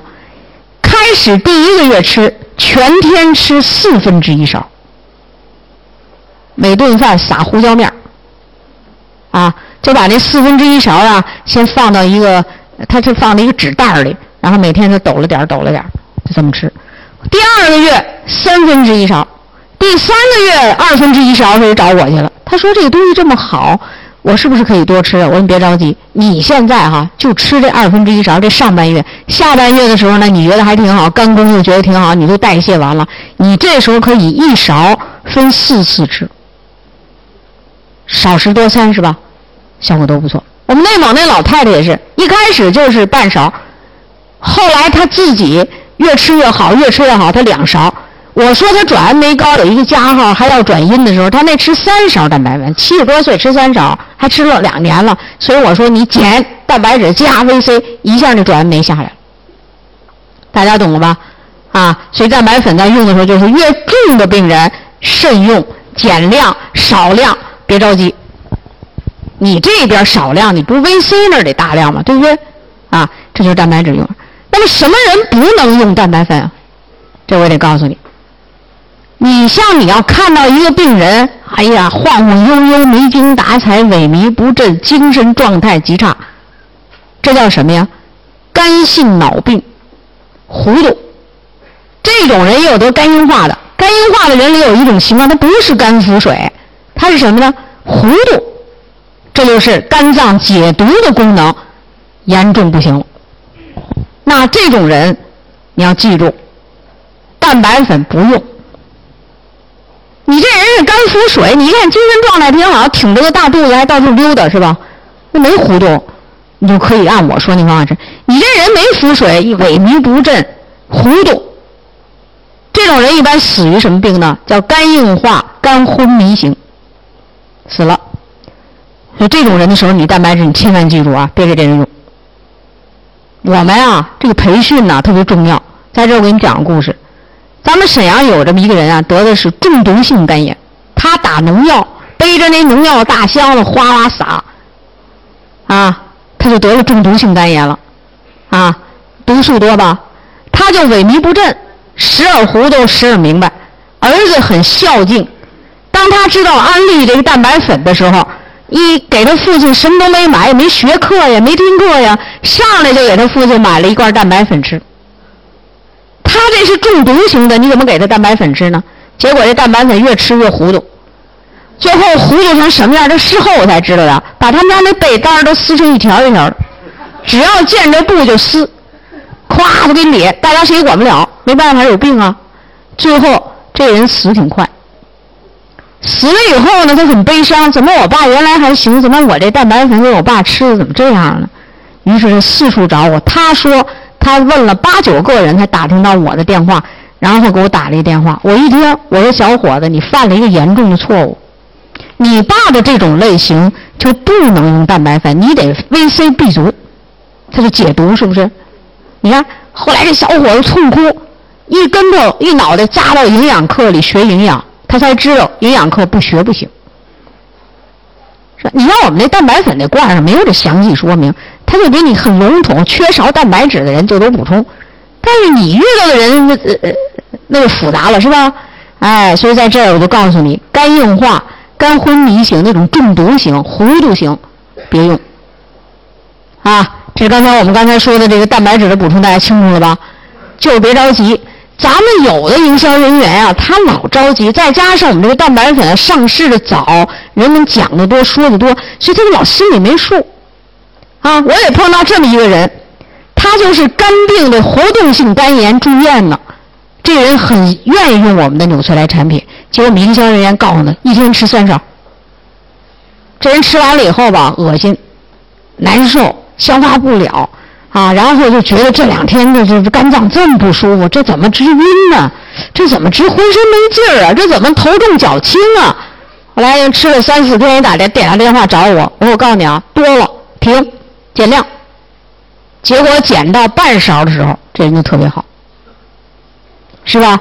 这就是刚才我们说蛋白质，大家清楚这原则啊。好，下边低脂饮食，这要牢记，只要低啊。那低脂饮食，刚才我们前面讲，就不能吃动物性食物，因为动物性食物呢，欧米伽九含量高，胆固醇又高啊。你有肝病，大三阳、小三阳，我们很多年轻人有这病，中年人，你还吃油炸的食物，害处太多，所以在这儿这类食物都不能吃。但是呢，你要补充必需脂肪酸，就是得补充这个必需脂肪酸。刚才我们给大家讲了维生素 E 保护细胞膜是吧？那个小麦胚芽油这个产品是不是叫这么一个名啊？是不是在胶囊里是小麦胚芽油啊？大家回去仔细的看一看我们小麦胚芽油营养胶囊的说明，瓶上就写着呢。胶囊里这个油含的是必需脂肪酸，含什么呢？亚油酸、亚麻酸是细胞膜上用的最多的两种这个必需脂肪酸。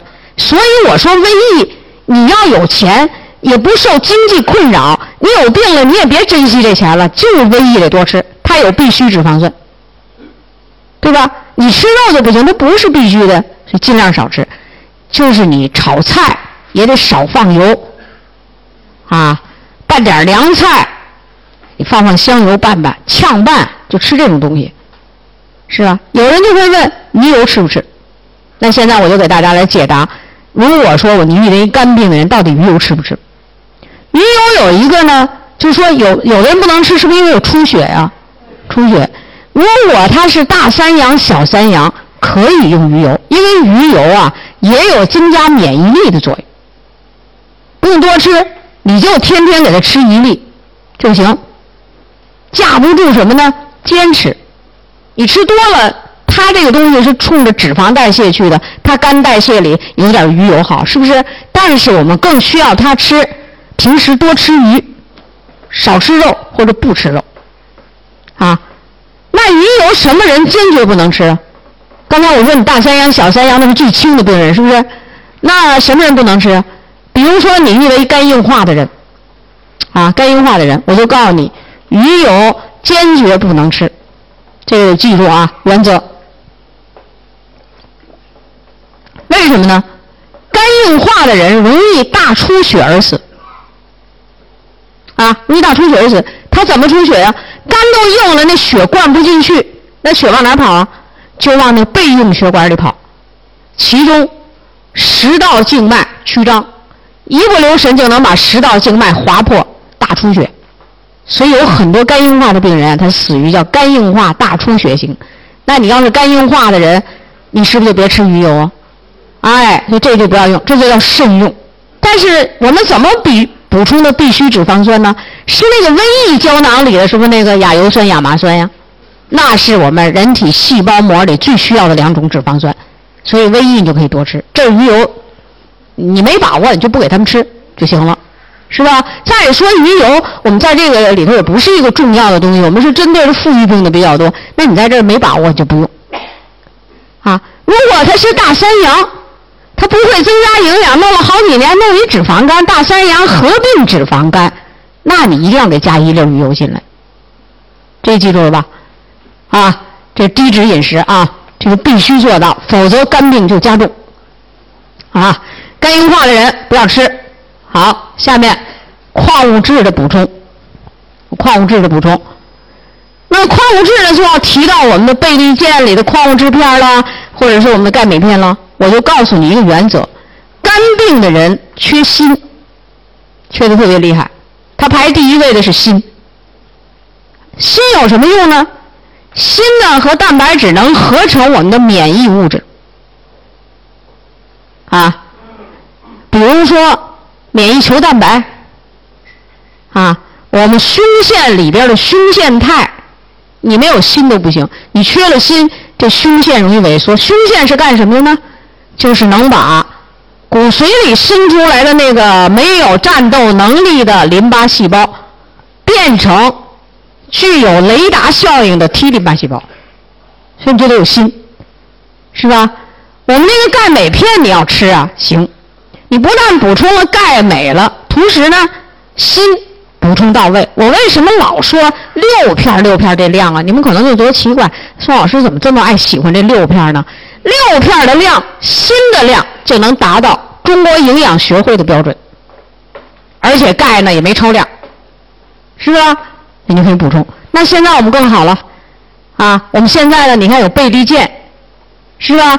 如果是一个年轻小伙子大三阳，咱为了省事儿，那你就倍立健吧。倍立健是不是有 B 呀？有 C 吧？C 不够，那你就在倍立健的基础上加 C。倍立健有一个好处，是不是有钙、镁、硒，什么铜、锌、锰都有啊？那钙倍立健里这硒是干嘛的？防癌的。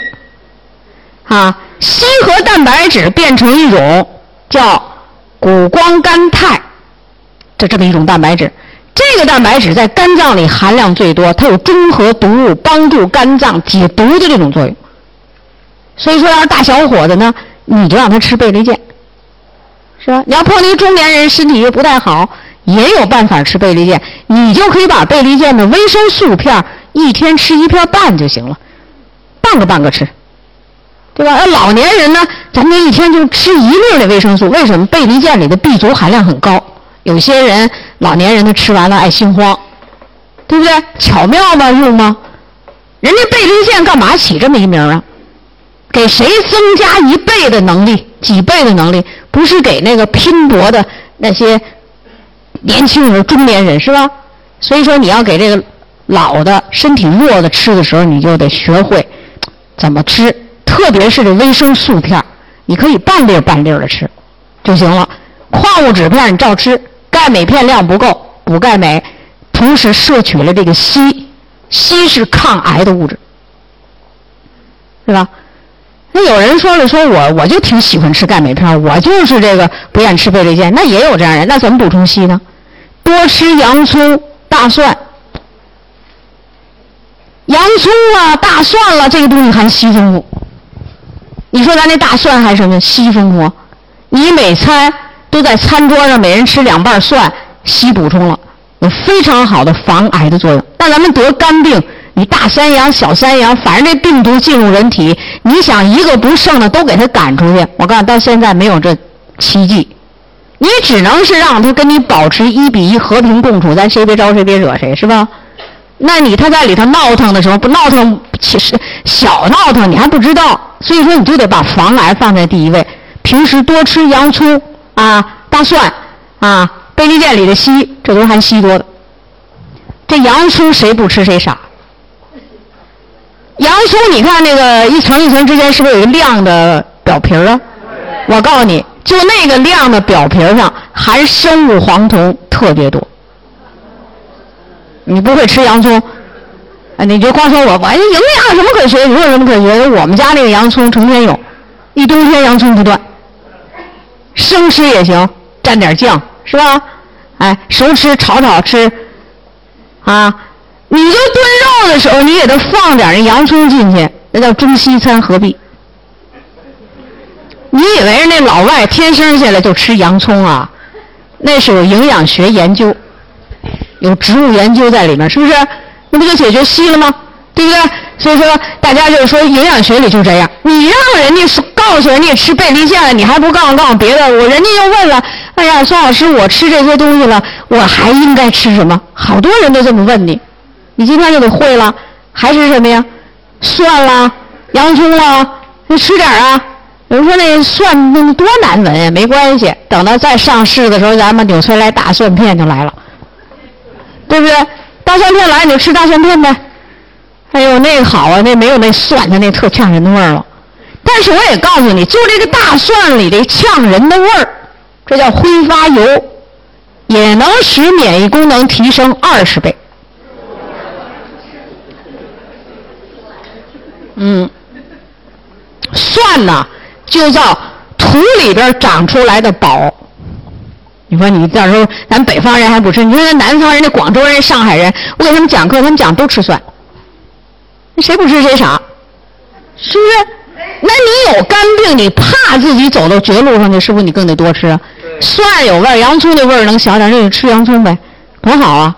物美价廉也不贵，然后你在这边营养补充，那边呢与食物相辅相成，这不就挺好吗？对吧？这就是矿物质的补充。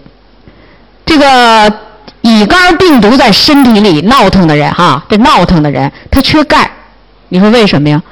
肝脏一不好，是不是维生素 D 有问题啊？？D 不好就影响钙吸收，所以你就要把这钙镁片补上去啊！你要吃倍立健呢，你觉得钙镁片量不够，就往上加就行了啊！好，热能供给，热能啊是能量。一般我们现在得肝病的人呢，用不着吃太多的糖。我就是纠正这么一个问题。现在有的人就是已经有肝病了，还是那五五十年代、六十年代的那老观念：我肝不好了，我得喝蜂蜜了啊，我得喝糖水，这就错了。为什么呢？因为现在咱们顿顿都能吃饱饭，你要是老喝那个糖、什么蜂蜜那些甜水儿，是不是容易糖用不完变成脂肪啊？所以说，适量的糖对肝有益，过量就不行。所以一般像轻病人用不着喝。这什么人加糖了呢？到最后那病那么重，恶心吐，吃不下饭，那用不着你管，医生就给他打葡萄糖了，对不对？所以说啊，这要改变一个观念，不要老去吃糖。但是有一些人劳动啊很繁重我种地农民，我这个这个春耕了，我就得锄地去哈，耪地去。我现在有肝病，那这个劳动能力。提高的时候，需要能量多的时候，你这时候注意保肝的时候，你可以喝点蜂蜜，纯天然的最好，别喝那加工的，啊，你像白糖就不如这蜂蜜好了，是不是？你多吃点水果，来补充这个就行了，没有必要。就我有肝病，我天天喝糖水，那个容易脂肪肝啊。这个我就简单的跟大家说一说。好，下面注意注意事项，就是你为这个顾客服务的时候啊。你光把纽崔莱上去了，你还得告诉告诉他点别的。你明明知道这一大小伙子，你就想了，他是不是能喝酒啊？所以在增加营养同时，你告诉他戒酒。还有一些人呢，哎呦吃补品，今儿喝鳖精，明儿又是鳖血，后天人参鹿茸。我告诉你，这类东西。肝脏都要使劲的给它代谢，就是肝功啊容易受影响，所以要慎用补品。我们中国人一说补品就是人参鹿茸，什么鳖精就都来了，啊，这不要吃。我们要补充的是什么呢？人体基础的营养素。第三要注意，不宜多用药物，用药多了肝脏反而不好。我最近在南京啊碰到这么一个人，他特有意思，他四十七八岁，他听完那个课以后啊，他就跟我说：“他说宋老师你讲的太对了，我原来我还闹不明白呢，我呀八九岁呀就得了乙肝了，大三阳，和我同期得病的人呐都快死没了，啊在医院住着看病吃药，他说快死没了，他说我还活着，我原来我老纳闷我怎么还活着呢？”他说：“我今天听完课，我才明白，闹了半天呀，我吃药少。我们家那时候穷，医生开的药我我都吃不起。于是我爸妈说的，行了，你别吃那么多药了，就拿这钱给多买水果吃吧。哎，他说我这一多吃水果蔬菜吧，我今天比他们强在哪儿？他们都死了，我活着呢。这人四十七八岁，挺幽默，还跟我这么一说。他所以我觉得孙老师你讲这课也太对了。”我现在才明白，是吧？你看我原来吃水果蔬菜那都是有机的，可是我现在吃这水果蔬菜都是农药化肥的吧？所以我现在得听你的话，我得吃点安利纽崔莱这有机的植物提取物。他就在这个中午兴奋呢，呃，非要跟我一起吃共进午餐。反正咱们都 A A 制，愿意共进咱就共进呗，对不对？哎，共进午餐，就就是兴奋，他就非得跟我说，全桌人都听着说。啊，你看，真是这人活着，啊，他说那个医生给我凡是开了好药，一律吃不起，我就吃了点维生素。我妈就让我一寻，你吃维生素，咱就给你多吃水果。结果这人活挺好，他还现在是呢，大三阳都不阳了，啊，就带菌呢。我说你带菌怎么办？因为你有过这个病史，你就带着，你就别惹他就行，咱们就和平共处就行，就可以了。你看，这就是例子哈，禁忌劳累，不要太累着，不要熬夜，啊，禁忌忧郁和大怒。我告诉你，同样的是乙肝病毒携带者，你爱生气，你容易得病。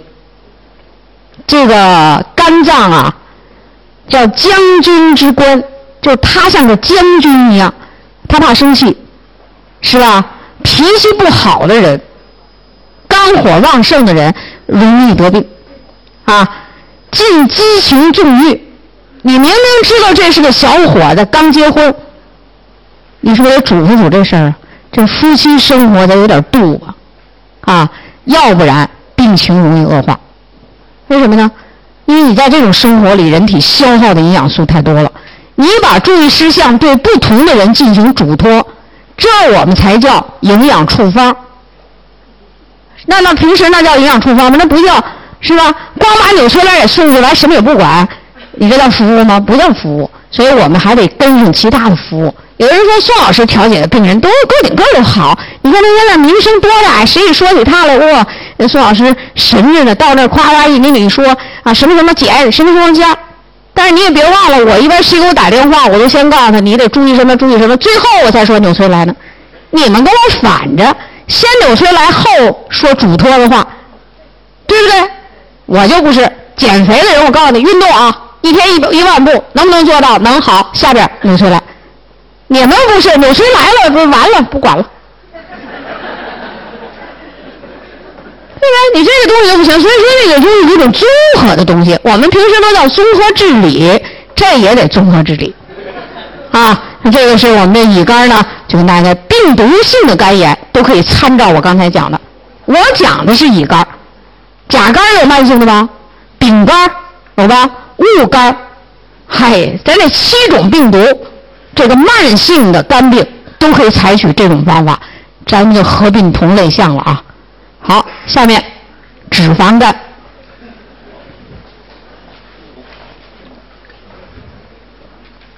脂肪肝呢叫富裕病，是吧？脂肪肝是怎么引起的呢？看我们这个定义就知道了，它是由多种原因引起肝对脂肪的代谢发生异常，使百分之五以上的肝细胞被脂肪化，这时候。就叫脂肪肝，多种原因啊！我跟大家说这多种原因吧。你比如说，你是乙肝大三阳、小三阳，你不会营养，它就能得脂肪肝。你本来都是一个病毒性肝炎了，可以合并一个脂肪肝进来，是吧？你呢爱吃肉，富裕病，吃肉喝酒可以脂肪肝，脂肪代谢紊乱。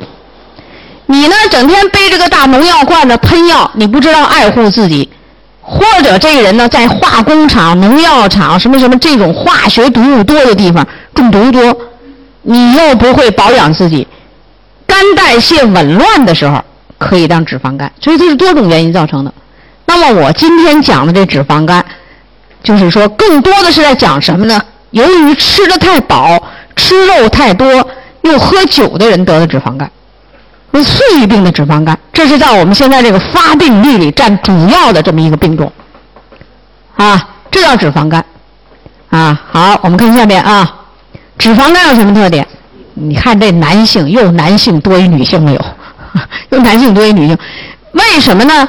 男人的社会交往比较多，喝酒加吃肉，他容易得这病，啊，同样你得了脂肪肝，女人也得，男人也得。女人病情进展的慢，男人进展的快。那么这脂肪肝这肝里有什么呀？肝细胞里有什么呀？主要是甘油三酯在肝内堆积造成的，就在甘油三酯在肝里堆积。咱们这个肝细胞啊，你别看它能加工、合成、分解脂肪酸，但是啊，它不能储藏这个脂肪。那么储藏脂肪是不是得脂肪细胞啊？你把那肝细胞里头弄一大堆油，一点点可以，多了胀大胀大，就把那肝细胞膜啪给撑破了。撑破了的时候，这就叫炎症。你撑破的越多，是不是肝也萎缩呀？最后，所以脂肪肝的怎么样呢？最后可以得肝硬化。啊，你别小看它，你别不理它，这个病不得了。最近几这些年，十年最近发病率上升，最近五年还有一个特点叫什么呢？年轻化了，低龄化了。你看有那大小伙子也不胖，瞅着还行，单位一检查身体脂肪肝。啊，所以说饮食有关系，运动不跟它有关系啊。好，脂肪肝的程度，一般你就会碰到这个顾客，他说我呀轻度脂肪肝，轻度这个意思指的是什么呢？就是脂肪肝呐，这里边的占肝重的百分之五到十，啊，就含的这个脂肪占整个肝重的百分之五到十的时候叫轻度，啊，中度。就达到了百分之十到二十五，重度，那就是含脂肪量高于了整个肝重的百分之二十五以上，就叫重度。啊，一般来讲，脂肪肝有个特点，在轻度的时候没有临床症状，往往都是单位健健康检查给查出来的，没有一个人说我，呃。那么工作，特别我们中国人，还没事我也不上医院，我也不检查身体，所以我告诉大家，你看咱们做安利的这些朋友吧，有点是自由职业者，是吧？你看，我就告诉你，我又跟很多人我都讲，你们每年要集体组织起来去查一回体，一定要去查，别放弃这个。查完了没病，心情愉快；查完了有问题，及早发现，赶紧调养。啊，就这是脂肪肝。那么脂肪肝好发人群是什么人呢？肥胖者，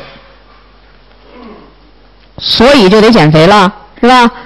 过量饮酒者，刚才我们讲过一些啊，就在这我们在这给他小结一下哈。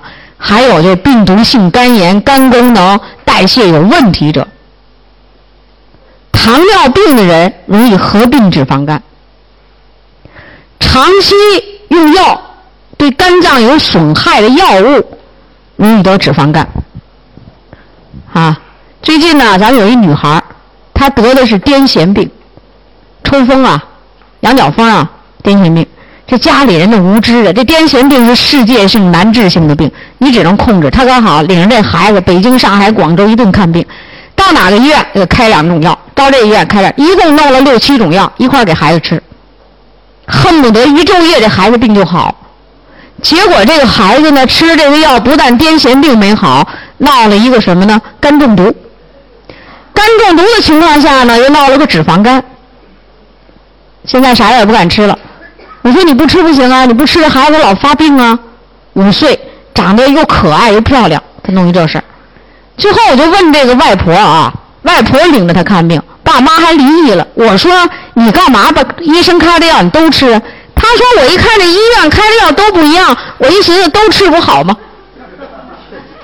你说，他一到这个医院，他就看病就说了，我们家孩子已经吃了这两种药了。这个医院一想，咱们抗癫痫的药有的是，那我再给你开那两种。又一会儿到南京了，南京说，那我给你开这两种，一共弄了那么好几种药一块给孩子吃。啊，还有一丝无知，这个抗癫痫药不都镇静吗？把这五岁的女孩吃了一个二十四小时。”不叫不醒，就昏睡在那儿，可倒是不发病了。最后肝中毒，最后脂小脂肪肝，最后是没办法找我啊！我说这怎么办？我这孩子，我说你啊，就你这些药里头，我就给你选两种药就行了。你吃药肯定吃因为你这病属于难治性，你不能让他老抽风啊，是不是？但是你吃这么多种药都能乱套了，我这都谁告诉你的呀？我自己想的，我自己想的还。啊！完，我说他妈妈呢？爸爸呢？说离异了。哎呀，我说你您这个可好？我说您这老大姐可有意思，你怎么就不问问呢？这不把孩子闹成这样急了。这孩子还有一个问题，一边得肝病，一一边有肝病，一边有癫痫，一边是闹啊。于是过去有一段相当长的时间里，就是那垃圾食品不断的吃。啊，可能我们有很多新朋友不知道什么是垃圾食品吧？那你就问问我们这些老营销人员，什么叫食垃圾食品？世界卫生组织有规定十大垃圾食品，你都了解了解这都是什么？啊，所以说我就告诉你，你老吃垃圾食品，就跟那有害的药物差不多，你也可能得这病。特别小孩成天吃。啊，好，下面肝病这脂肪肝的发病机理啊，我刚才跟大家简单说一下，就是甘油三酯堆积了。是吧？那我们现在来简单讲一讲，脂肪呢在肝细胞内堆积，于是它在这肝细胞里啊就形成一个东西，一个囊，什么囊？就好把这个脂肪给包起来呀，存在那个细胞里。这个囊啊越存越多，囊破裂，于是引起肝细胞膜破裂。肝细胞膜破裂。这时候肝脏呢，就像得其他病一样，我们就叫炎性反应。它不是细菌，也不是病毒，就肝细胞破裂以后的这种反应，我们叫炎性反应。啊，这个中等程度的脂肪肝或者是严重的脂肪肝，你不管它，你不理它，你也不理它，你不管它，任其发展，它有两条路可走。一条路就是我吃肉，我不太喝酒。这条路会走到肝硬化的这条路上去，啊，还有一些人呢，吃肉加喝酒，甚至于酒比肉喝的多、吃的多，酒多的人，那么他就容易走到肝癌的这条路上去，啊，所以喝酒啊最伤肝，最后有肝癌在那等着你。所以酒，世界卫生组织是怎么说的呢？叫戒烟、限酒，逗号，酒喝的越少越好，就这么说的。烟那就没说戒，啊，酒要限，他也知知道我这戒戒不了，过个生日还得喝点是吧？啊，庆祝庆祝还得，所以他叫戒烟限酒，逗号，完下边是酒喝的越少越好。所以说，我听说我们河南也挺能喝酒的啊。好，我知道东北人能喝酒，我觉得河南人也挺能喝酒的。你呢？河南有一个人在北京，我认识他。去年春节回家，我都回完家又回北京了。我再见着他，我说你怎么了？脸怎么这么黄啊？哎呀，他说不行，我回家过年嘛，跟同学猛喝酒，喝的萎靡不振。本来没什么事儿，结果这时候一查，他也是乙肝病毒携带者。我说你抽那药？我说你赶紧去化验化验去吧。提醒他，结果一验，大三阳。他说：“原来我没这么厉害呀，大三阳。”结果这可好，在北京本来打工就挺辛苦的哈，你就白领打工你也挺辛苦的。结果可好，又弄一病，完了自己在那还没有人照顾，挺可怜的哈。怎么了？喝酒，又喝酒又惹起一个病。他本来啊有点胆囊炎，这时候胆囊里又长一息肉出来，这一个人啊。弄一大山羊，还闹一胆囊息肉，最后还行，还挺听我的话。然后我们用营养食品给调的，现在调不错。啊，不能得这病，这就是脂肪肝的后果，不要小看它了，因为它有肝硬化、肝癌在这等着呢，是不是？有人不知道啊，哎，脂肪肝无所谓了，没关系了，这种认识不对啊。好，下面我们讲讲脂肪肝怎么调养。脂肪肝呢是富裕病啊。所以我就告诉大家，它的调养方式跟富裕病雷同。我们在这儿简单的给大家提提重点：第一，控制糖类七分饱，就不能吃饱。脂肪肝的人呐，哎呦，你就得这糖类饮食要控制，什么米了、面了，哎呀，你这要少吃啊。低脂饮食，限控动物性食物。那你这个限控了怎么办呢？怎么能把你这两项这两个原则能进行的比较好呢？那就是说，限控动物性食物，你是脂肪肝，它要用鱼油。只要他没有潜在性的出血问题，比如说他没有胃溃疡、没有结肠炎，鱼油每天可以用两粒。如果这个人人高马大、身体魁梧，两粒适应一周，用三粒就可以。但是说我再多用行吗？那还有一个脂肪肝着急，一天吃九粒鱼油，还有一位吃六粒后来我们知道了以后，赶紧给他打电话，不行，啊，得病如山倒，治病如抽丝，你着急就不是回事，你吃多了他就有别的问题出来怎么办呀？是吧？所以说人高马大的吃三粒，一般人就两粒，需要长久的坚持。脂肪肝的人什么时候用茶足？胆固醇不高可以不用，胆固醇高一定用茶足。但是我跟你讲啊，它这有一规律，一般脂肪肝的人胆固醇都偏高，啊，那就用茶足。茶足呢，都叫功能性产品，严格按公司要求，一天一粒，也不敢多吃。你说什么人呢？都有那傻大胆儿的。最近我又碰见一个人，一天吃六粒茶足。我说这都谁告诉你的呀？啊，结果吃完了行啊，晚上兴奋的睡不着觉，半夜起来上大街转悠去，啊，他就特奇怪，我原来不这样，我这两天怎么了？这是我我老想说话啊，我老想兴奋，走路我老想一跳一跳的，像昨天你们那眼，这这这跳起来，我说那哪行啊？后来我一想，我说你说你最近都吃什么了？刚一天六粒茶足，我说你疯了你，疯了，啊。不行啊，宋老师，就是不行。我这功能性产品要严格按公司的指令吃，啊，所以这是你要记住。果蔬，脂肪肝的人必须吃。你看刚才我们讲乙肝的时候说让吃果蔬了吗？没有，为什么呀？你要是给这乙肝人吃果蔬，它会影响很多营养素的吸收，所以不吃。但是在脂肪肝的非吃，为什么呢？谁让你以前吃多了，现在就得给你点果蔬吃，对吧？为什么果蔬吃了对脂肪肝有用呢？它可以帮助它。就是把这个多余的胆固醇从肠道里带出，同时果蔬吃了以后是不是有饱腹感吧？容易是不是控制食量啊？所以这必须用啊！所以说你看这儿它和乙肝不一样。好，蛋白质补充啊啊！虽然我这屏幕上打出来九种必需氨基酸，但是你也没必要记，你听我讲讲就行了。九种必需氨基酸呢，我就可以说句大实话，是人都得要。那脂肪肝的人在补充这个蛋白质的时候呢，它和乙肝不一样。你看我们乙肝啊，不能放开了用，而脂肪肝在补充植物蛋白的时候，优质蛋白质的时候，它叫什么呢？高蛋白质。呃，他不许它吃肉，啊，他要用蛋白质把肝脏的酶带活，去纠正这种脂肪代谢。所以来讲，一般脂肪肝的人一般吃蛋白粉两到三勺。你看，我们刚才讲这个乙肝的时候，好像就在一到两勺之间，是吧？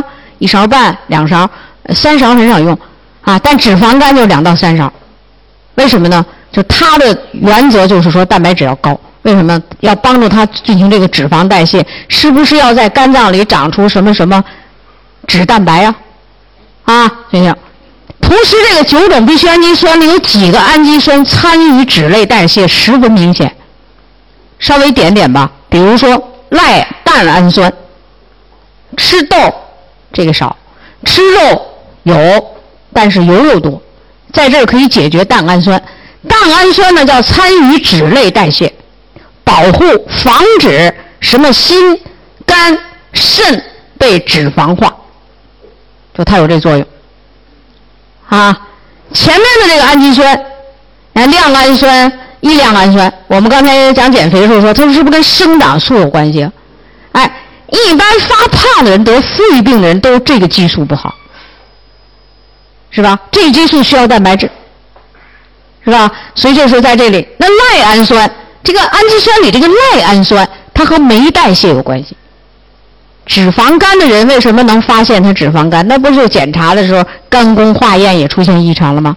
是吧？所以赖氨酸对它有用，就是说脂肪肝的人蛋白质可以放开两到三勺，高大的人三勺，一般身材的人两勺，这个肉是不能吃了。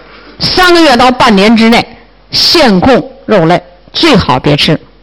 啊，好，下面维生素，脂肪肝是富裕病啊，肝脏有一个原理，就是维生素的 B、C。E 非常重要，这儿它和乙肝相通，有相通的道理。它都是肝细胞膜破裂，造成肝硬化，对不对？它都是肝脏代谢呢，由于脂肪堆积而造成肝功代谢异常。所以在这儿参照乙肝的用法，B、C、E 都要加。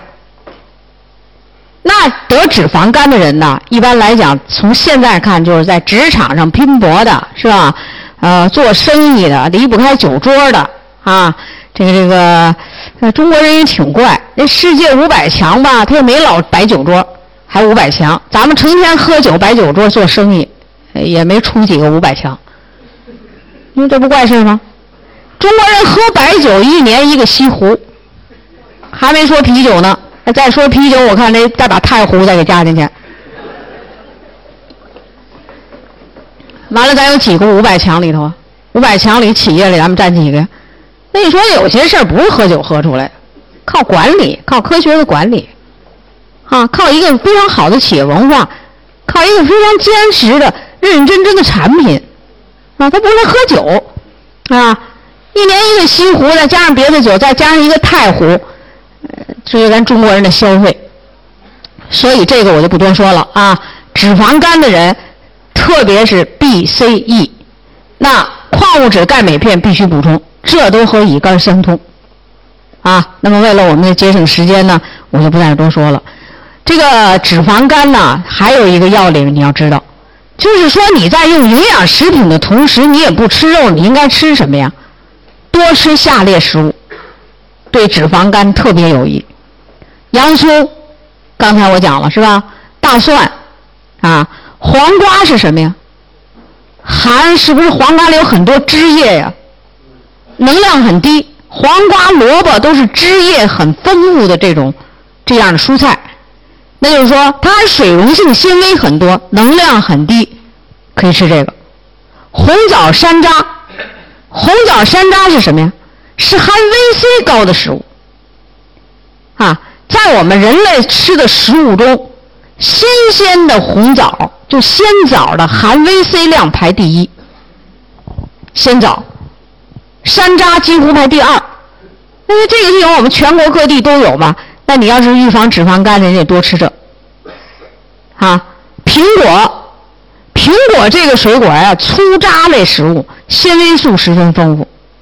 芹菜都是能量低，你看那芹菜那梗啊，芹菜你大家都吃那梗那茎，那茎叶你觉得是不是里边有很多水分呢？那那个水分里就有什么呢？水溶性的纤维素，木耳纤维素，海带这我没写，这上写了海带，这都是纤维素，多吃。这个脂肪肝的人呢，我就告诉你，他这个实验室里有这么一个实验啊。就是你每顿都吃木耳、海带，半个月下来，这个肝内的脂肪和和这个胆固醇代谢啊，就明显的好转。何况我们还有果蔬配备着，是不是？哎，木耳，说你木耳怎么吃啊？海带怎么吃啊？你就凉拌就行了。一般咱们现在吃木耳不都是那个蒜嘛，是吧？啊，要不就蒜蓉，要不就蘸蒜汁儿，要不然就蘸辣根儿。辣根儿是什么呀？芥末吧，芥末里边含什么呀？姜黄素，抗癌的。啊，我告诉你，日本人吃那芥末多吧？癌症的发病率很低。东南亚的人成天吃那芥末是吧？芥末，这都这种东西，所以你多吃啊。香菇，香菇的纤维素非常好，有非常好的解毒作用。蘑菇一类的吧，多吃啊。茶叶。多喝茶水，也不是干吃茶叶了，对吧？多喝茶水哈。那就是说，你要是说，哎，我喝水，我也喝不了那么多水，那我就茶足吃点隔个三天两日的就一粒茶足，我胆固醇也不高，那你就少吃点都有好处。你把这个相应的食物配备上去，效果极佳。